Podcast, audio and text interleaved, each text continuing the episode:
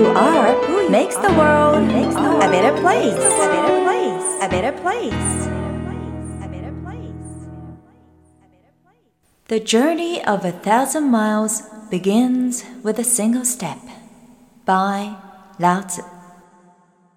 老子の言葉。千里の道も一歩から。さゆりセンスさゆりが Who You Are Makes the World a Better Place 5回目を配信しています。自分軸を確立し、一人一人が自分らしさを最大限表現することで、世界がより良くなるというビジョンを持って、教育、ビジネス、ライフスタイル、そして豊かさという意味のウェルビーインについて、世界のリーダーの声をお届けしながら、日本から世界へ羽ばたきたいという皆さんと一緒に、このポッドキャスト番組を作っていきたいと思っています。皆さんこんにちは。ナビゲーターのさゆりです。シリコンバレー特集でスタートしたこの番組ですが、聞いてくださっているリスナーの方がより自分らしく才能を表現できるようになること、そして生活がより豊かになるといいなぁとイメージしながらお送りしていきたいので、今日はこの番組のまさゆりセンスの一番コアなトピックであるアイデンティティ、自分軸について早速お話ししていきたいなと思っています。深いんですよね、このトピック。さあ、えーメールに早速ご質問が届きましたので、そちらも合わせてお答えできるといいなと思っています。えーご質問は、アイデンティティ、自分軸の価値観とキャラクターって一生変わらないものなんですか？というご質問をいただきました。まあとってもね、嬉しい、いいご質問だなと思って、えー拝読させていただいたんですけれども、ありがとうございます。サイリセンスの一番大切なメッセージ、自分軸について、えーまずはお話ししていきたいなと思っていますけれども、ちょうど実はですね、先ほど、イェール大学の心理学のウェルビーインのオンラインコースをあの半年間受講していたんですけれども、終了しまして、 certificate 届いたところだったので、えーそんな心理学の視点からもこれからご紹介していけたらいいなというふうに思っています。さあ、えー自分軸アイデンティティですね。これをマスターできれば、スーッと道が開けるようになります。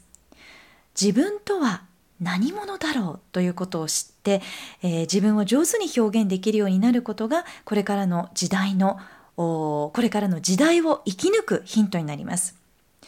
このアイデンティティという言葉は日本語に翻訳しますと自己同一性というようなちょっとね難しい分かりづらい言葉になってしまうので自分軸という言葉に訳しているんですけれどもあの去年だったかな、えー熊本でセミナーをした時に自分軸という訳に感動しましたという声をいただいてちょっと嬉しかったですね。えー簡単に表現し直しますと自分のことをどう思っているかということなんですね。で自分が思っている自分が感じている自分を相手や社会にそのまんま表現できて同じように社会からも見てもらえると心地よく幸せを感じられて、えーキャリアや人間関係もスムーズで豊かな気持ちで人生を送ることができるようになります。で逆に自分のことがちょっとわからないなとか自分が思っている自分を社会にうまく表現できなかったり社会からうまく、まあ、あの自分が思っているように理解してもらえないとなかなかうまくいかないというようなことが起こってきます。では、えー個人のアイデンティティって一体何なんでしょうか？まつまりアイデンティティというと企業のアイデンティティとか、えー国のアイデンティティとかもあるんですけれども、まあ、今回は個人のアイデンティティ一体何なんでしょう？究極の質問は私とは一体何者なんだろうということなんですね。であの誰でも生きていると一度は人って何で生まれてくるんだろうとかどこからやってきたんだろうとか何のために生きているんだろうとか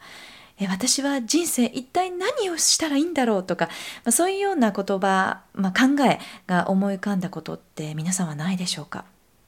その答え探しはもしかしたら人生、まあ、一生かけてするものかもしれませんけれどもあの本当にね千里の道も一歩からなのかもしれませんが歴史が実はたくさんヒントを残してってくれてるんですね。でそれを教育という形にすることをあの私自身長い時間かけてやってみたところ次のような形にまとまりました。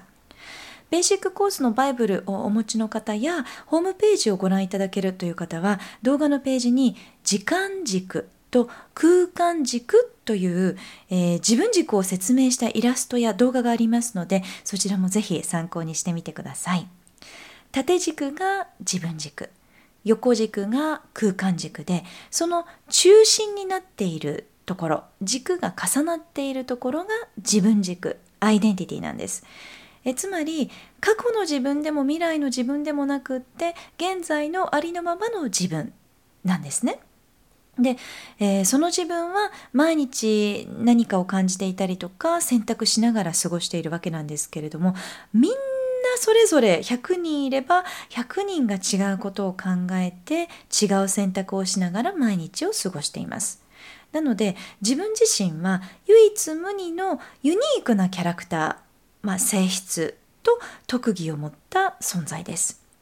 他の言葉で表現をしてみます。人それぞれ感じ方が違うということは人それぞれ価値観や、えー、人それぞれ違う価値観や情熱を持っているとも表現することができます。そしてみんな違った感じ方をして違ったパッションを持っているわけなんですね。それからみんなそれぞれが違った特技も持っているんですけれどもそれを役割とか使命というふうに表現することもできます。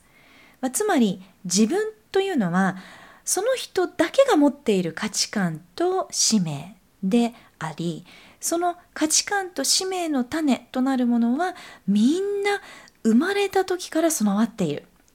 まあ、それが顕著な人もいれば分かりにくい場合もあるかもしれません。うん、例えば、えー、盲目のピアニスト辻井信之さんという方皆さんご存知でしょうか、え小さい時にお母様が信之さんが音に敏感だということを発見されたことで才能が見事に開花されて世界中で愛されるピアニストになられましたよね。本当にご活躍なんですけれども。いつどこでどんな価値観や使命があるかというのに気づくかは人それぞれで、まあ、10代で才能が開花するという人もいれば、え、40代から自分らしいキャリアをスタートするという方もいらっしゃるかもしれません。え、でもみんなそれぞれ何らかの特徴を持っているということなんですね。で価値観というのは、えー、何かというと自分が心地いいなとか好きだなとかワクワクするなというようなことを感じる基準となるものでうんパッションという言葉で表現することもあります。例えばなんだかあそこに行くと心地いいなとかこんなことをすると幸せを感じるなというようなことはあなたの価値観が影響しているということなので、えー、日々の選択はその自分の価値観に基づいて行われているんですね。でその価値観は自分を幸せにするためにあるものです。次に使命というものは人を幸せにするためのものなので、えー、例えばなんだか料理だけは人に聞かなくても上手にできるなという方もいるかもしれませんしなんだかすごく耳がよくって音楽、まあ、例えば楽器は習得が早いなとかおしゃべりはそんなに自分は得意ではないけれどもものづくりはすごく好きだなとか、まあ、そういった自分の特徴というのがあると思うんですけれどもその自分の特徴というのは特技ともリンクしていて社会に生かすために備わっているものでその自分の特徴をよく知っているとざっくりとしたキャリアの流れっていうのは見えてくるので成功しやすくなるわけなんですね。でこの価値観と使命は性格にも現れてくるのでその全てを含めてキャラクターというふうに表現したりもします。私が人生で初めて、えー、この価値観と使命という言葉に出会ったのは実はオーストラリアに住んでいた時なんですけれども医療センターで通訳をしながらある日系の新聞社で、えー、翻訳のバイトもしていたんですがその新聞社の編集長が、えー、なぜだかパキスタンの男性だったんですね。もうすごくいい方だったんですが、えいつも赤い蝶ネクタイをしていた方でもう人格もすごく素晴らしくって日本が大好きで、え日本人のために何かしてたいということでそういうキャリアになったそうなんですけれども、えー、その方が私が二十歳の時にそこでバイトをしていた時に「あのさゆり」ってあの7つの習慣っていう本読んだことある？と読んでみたら？っていう感じで、まあ、軽い気持ちで貸してくださったんですけれども。でその貸していただいた時に、まあ、その夜だったかな？読んでみたらなんかねすごく衝撃的でした。まあ、今ではね皆さんもご存知の7つの習慣なんですがえー、自分の人生って自分次第で変えることができるの？っていうようななんかねすごい感動で夜も眠れなかったことを覚えています。シリコンバレーで投資をされている方とお話をした時も大切なのはねさゆり value and why you do your work なんだよと、つまりあなたの価値観となぜそれをするかという使命が重要なんだよということをおっしゃってたんですね。今どこに自分がいるのかそして未来はどこに行きたいのかがそれに関係しているからねというように、えー、おっしゃっていました。つまり価値観とミッションが分かればあとはビジョンを描くことができてそのビジョンのためにアクションが逆算で決まってくる、まあ、つまり自分の特徴が分かればそこから夢が見えてきてその夢を叶えるためにどんな行動をすればいいかが見えてくるので自分のキャリアのプランが立てやすくなるということなんですね。なのでまあ起業家の方とかすごくそれが重要になってきますビジネスに影響してきますからね。つまり passion, mission, vision action で人生が作られていると言っても過言ではないじゃないでしょうか。えこれは心理学教育ビジネスどんな角度から学びを進めても必ず出てくるキーワードでこれからもこの番組でよく使っていく言葉になると思いますので、えー、ぜひサイリセンスのホームページの動画には、えー、無料で動画をアップしていますしベーシックコースのバイブルをお持ちという方はそちらのイラストをご覧いただけるともっと深く理解できるかなと思いますのでもう一度そちらも合わせて確認してみてください。えー、冒頭にいただいたご質問にありました価値観キャラクターは変わらないんでしょうか？という答えはイエスに近いんですけれども次回からはアイデンティティ自分軸という切り口からじゃあ子供はどうしたらいいのか私たち大人はどうしたらいいのかということもご紹介していけたらいいなと思っています。